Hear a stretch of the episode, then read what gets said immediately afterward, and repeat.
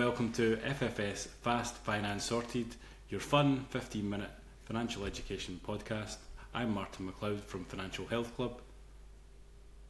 I'm Beth, I'm from Two Sisters Accounting. I'm Hilary Lewis from Winchester Corporate Finance, and this episode is sponsored by Reward Finance Group.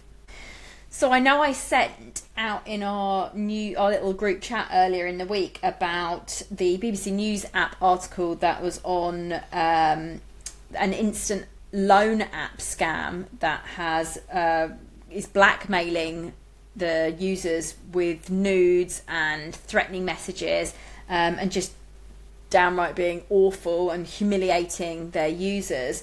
Um, it's both Asia and Latin America, and at least 60 individuals have actually committed suicide from this uh, app that's gone out. So it's it's really horrible, and luckily the BBC have exposed what's been going on in the call centres and the tactics they've used, but we haven't actually had a chance to talk about that yet.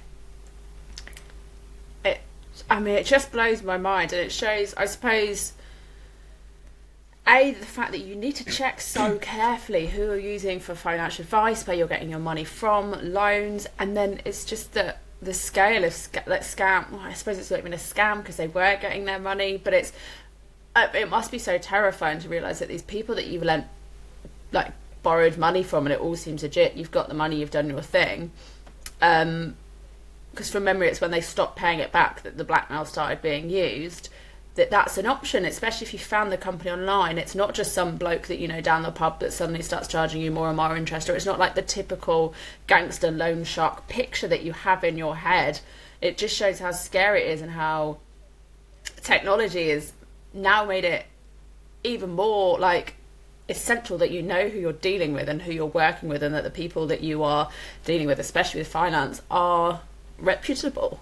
Yeah, I think it's, it's becoming the scams that are, are becoming more and more sophisticated, aren't they? They're almost they, they look they look more sophisticated. People are assuming they're using legitimate companies. Um, and AI is obviously going to be a big factor in that as well. They talk about the ability to almost mimic our voices, and they're worried about the older generations um, being targeted by you know people pretending to be sons and daughters asking for money to be transferred to bank accounts, and it's just it's it's, it's a scary, scary thought. I mean, financial scams have been around for years. I mean, I remember when I worked in the city as a stockbroker, seeing like a financial scam, which I just couldn't believe because it seemed to be so legitimate, and it, and it, and it wasn't. And effectively, what it was was they would they would they would take a thousand clients and they would just write to 500 clients telling you to buy Lloyd shares, and they would write to another 500 saying to sell Lloyd shares. And then when Lloyd shares went up they targeted the 500 who obviously got the first correct recommendation, and then they split that to 250 and 250, and then they told them to buy Vodafone, sell Vodafone, and then by the time somebody had had five or six correct, they would literally sell their house to invest, you know, 100,000. They thought that whoever was giving these recommendations was like a surefire winner. So if it is too good to be true, you definitely should be walking away. You know, that, that anything that talks about guaranteed returns and anything that talks about, you know, this this idea that you know somebody somewhere is going to give you large amounts of money without really doing a lot of checks on you. It, if it sounds too good to be true, you really, really, really do need to be thinking to yourself, is this legitimate? Massively agree. I think it's such a uh, you're a vulnerable point if you're at that point normally as a business owner or if, as an individual if you're using your house like your savings or you're putting up a personal guarantee against your house you are in a vulnerable position and you want to make sure that the people that you are using as you say beth are reputable are going to be looking out for your best interest because it's a it's a scary world now. Like everything's got so advanced as you say with the AI with the AI now and the way that you know your bank has all these different steps that say like oh you know is this a scam? Uh, don't share your one time passcode. But the the scammers are just they're just one step ahead each time. And i think half the problem is is they pick you. It's not when you've got your head on straight. It's when you're rushing around and you're trying to you know i've got the cooking the, the kids dinner and the doorbell goes and then someone phones me. It's those moments where you aren't thinking properly and you make a quick decision. And I think half the battle that most people could find that they're not getting involved in these scams in the first place, if they just take a minute to that, nothing, no one is going to rush you. No bank is going to f- rush you to, to make any decision whatsoever.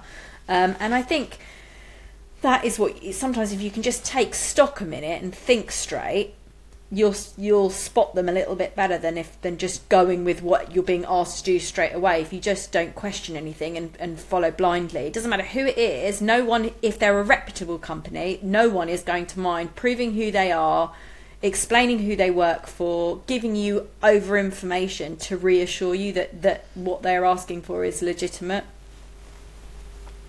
I think the fact that no legitimate financial institution is going to make you do anything urgently, no bank is going to call you and say you urgently need to move this money to a different bank account to make it safe. And in the moment, you'll be so flustered because they'll give you all this information. You think, oh my gosh, but actually, no bank's going to make you do anything urgently. Like, no loan company is going to say you have to agree now or you're not going to get the money or anything like that. Like, everything can wait 12 hours.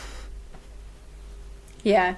And, and to point out, with obviously, I deal with lenders all the time, and we are given an offer, and we are normally given um, a time period of when that offer runs out, whether it's a two week offer or a, or a month offer. It, we will always let people know ahead of time that this is the offer you've been given and this is the date that it runs out.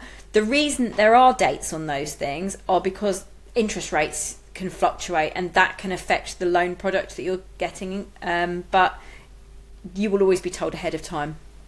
So there, again, you would never have to make a rush decision. A LinkedIn legend question that's come in for us.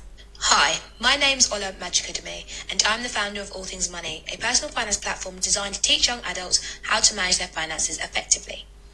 A question I get asked a lot is how do you go about finding the best pension provider when you are self employed? Ola, thank you.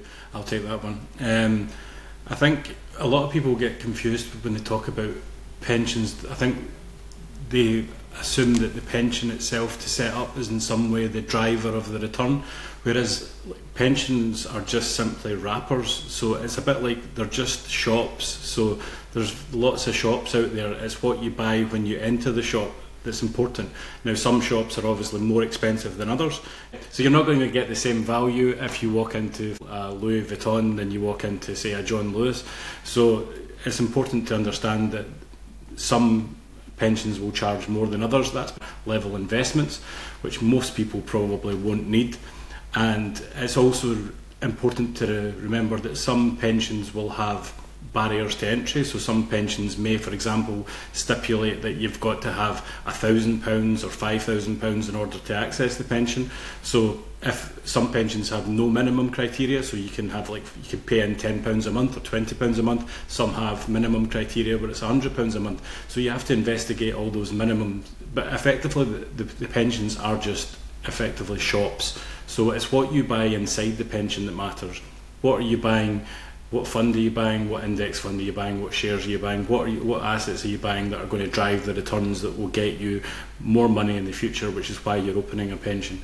Now, obviously, you have other pension providers that are linked specifically to getting financial advice, which are you know like pension providers, Royal London, your Prudential. These are companies that you would go to specifically to a financial advisor to access, whereas most people who are self-employed can access a self-employed vested personal pension, which is called a SIPP. Uh, you'll hear it talked about, and it's very easy to set up. You can set these up usually in 15 minutes. There's very low cost operators out there like AJ Bell, like Interactive Investor. I'm trying to think of other ones like Hargreaves Lansdown is becoming more cost effective, um, and there's Vanguard obviously, which allows you to to set up a pension easily um, and ISAs and and pay a, paying a regular monthly contribution or paying lump sums. So it, it, for each person it's unique. It depends on you know what your budget is. It also depends on what kind of investments you want to gain access to. But you have to bear in mind that a pension wrapper is simply that. It's just a shop. It's what you buy when you enter it. I think is, is the best bit of, of advice I could give to people. That's so helpful, Martin with pensions as well, a key thing to remember is that advice on them is regulated. So make sure who you're speaking to is actually allowed to speak about them. So people ask me advice for pensions all the time. I'm an accountant. I'm not a financial advisor. I can't tell you about pensions. Make sure the advice you're getting from someone is someone who is qualified to give it. Um, the reason they had to put like make pensions advice re- regulated is because of again the scams. I think it was 20, 30 years ago, where people were being told to move their pensions, withdraw this much of their pensions, and were losing most of their pension to these unreputable companies that were just ripping people off. So, again, check where your advice is coming from. Take time. If anybody's telling you to do anything urgent, especially with pensions, pensions are the long game. You should never be doing anything urgently, frantically with your pension pot. Yeah, there is a lot of unregulated scams, you know, designed to help people transfer money abroad, you know, supposedly to, you know, car parks and Spanish property schemes and to give you access to invest in things um, that might be a marina in Spain. But these are definitely not advisable things to do. These are these are always, in my uh, experience, every single time the money is gone, the, you have no access to the money, you've got no claim in the money, your your pension has been transferred out of the country, and there is no way to get the money back. So be very vigilant, um, especially when somebody is asking you to to look at transferring a pension. If you need to transfer a pension, especially if you're transferring large amounts of money, you really do want to seek financial advice on that um, and get get um, help from a pension transfer specialist um, as the first protocol. That's the thing, isn't it? It's just having the specialists on hand. Like you need to know who you can trust in any any finance situation. It's making sure that you know they they really do know their stuff and they're coming from that background that is going to, as you say, be regulated um, and professionally look after you the best way. You know, you want someone who's going to be on your side and working for your interests. With scams, I watched a really good episode of Catfish the other week, and I know you're thinking, Catfish, Beth, is that even still on MTV's Catfish? Yes, it is. Just because Max and Nev have left does not mean Catfish has died. Um, I love was, Catfish. it's so good. I mean, who doesn't have a little little soft spot for old Maxie? Because he's attractive man. Um, but we all know what was, you now dream of. There was a recent episode with, um, and it's I shouldn't laugh because it was genuinely sad, with a woman who adamantly believed she was in love with George Ezra, that she had been speaking to George Ezra, that her and George were were an item. They had a online love affair, um, and oh, throughout the episode, sorry, spoiler alert. Throughout the episode, you learn oh, it's not George Ezra.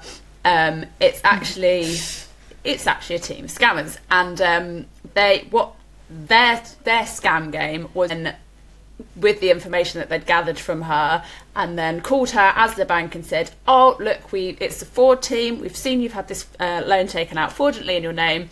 Transfer it to this bank account to make sure that the fraudsters can't get it. It's our secure holding account, so the money will be safe, um, and then we can address everything for you and obviously the bank account that she's moving it to isn't the bank's safe account. It is this fraudster's bank account. And so because she's but it's identity theft it's them stealing money it's all sorts of things. And it is terrifying because when i heard it i was like oh my goodness. I was expecting her to just be sending george ezra 2000 pounds cash. No it's, it's even worse than that. They're taking they're affecting her credit rating they're stealing her money all that sort of stuff. And it's just it's wild to me that scams like this exist like, you know, how much did she end up in the hole with for? I can't remember. I think it was like maybe 10, 15 grand. Like, uh, it's not a small amount of money. Yes. No, not a small amount of money. And that's, that is the most, as you say, it's just more and more sophistication. Um, you'd kind of assume most people sort of think it when they're getting scammed or, or catfished that it, it is just someone you know with a bit of a love interest that you you can kind of be like oh you've been a bit naive you know they you've sent some money to someone that you think that you're you know you're in this relationship with but that is that's next level that. Because I think we all know to look out for if somebody asks you to send them you know a thousand pounds so they can buy a pl- buy a plane ticket to see you we all know that one is a classic catfishing don't do that don't send the money if you've yeah. never met them. But them using it to do the identity fraud thing that's when I was like oh my goodness that's it just gets so scary and so easy to fall for yeah, I mean, I, I don't know. Like, I know Martin was talking about AI earlier, and I know that I've I've seen TikToks where people have been talking about um, people have had like phone calls from the the relevant number, like their their loved ones. Like I think a grandma got a call from her granddaughter and heard her granddaughter on the phone, like crying, but the per- that someone else then said, "Oh, you know, this is." Um, I'm holding her hostage. You need to send money, this, that, and the other. And she she could hear her granddaughter scream. And it wasn't till she had the sense. I think she had someone else in the in the room with her, and they said, "Oh, they tried phoning the the phone line, and it obviously got through to the granddaughter. She was at university and was like, uh, "What are you talking about? I'm in my class." And they were like, "Oh my god!" And they realised that it was like a full blown scam. And I think so many of these more sophisticated techniques then kind of happen. And it's it, again it's it's all that they're trying to just get your money aren't they? That's the whole purpose of it is to try and steal money from unsuspecting individuals. And whether they're using uh, emotional blackmail or actual black you know or humiliation tactics it's just it's all the the end goal is just there just to, to take from you as what they can yeah, and I think the celebrity endorsement is always something that they try and get as much as possible. You see it retired football players, retired rugby players. I saw a lot in the city where they would target these individuals, retired cricket players, to come in and do you know talks to almost try and because they've built up that trust factor with the client base because people look up to them. It's much easier to sell them um, things that they don't understand. And a lot of companies use the celebrity because the celebrity endorsement basically just encourages people to, to buy things they don't understand because they feel like they can trust the celebrity, but the celebrity doesn't know anything about it and has been paid an enormous amount of money in order to do that, whether it's an advert or whether it's a speech on, behalf of a Bitcoin agency or a, or a, or a, or a share or a stock agency. So I mean, it is effectively just you have to be aware of that. Really, that you know, what's the likelihood that that celebrity has got a good background knowledge of what they're talking about? The the, the reality is that they have no idea what they're talking about yeah. in ninety nine point nine percent of circumstances. So just be aware. Thank you for joining us. That was your FFS Fast Finance Sorted Fix. Um, the first 10 people to leave us a five star review and tag us in a LinkedIn post hashtag FFS Fast Finance Sorted will get a cup of coffee on us. Today's episode has been sponsored by Reward Finance Group. Thanks for listening.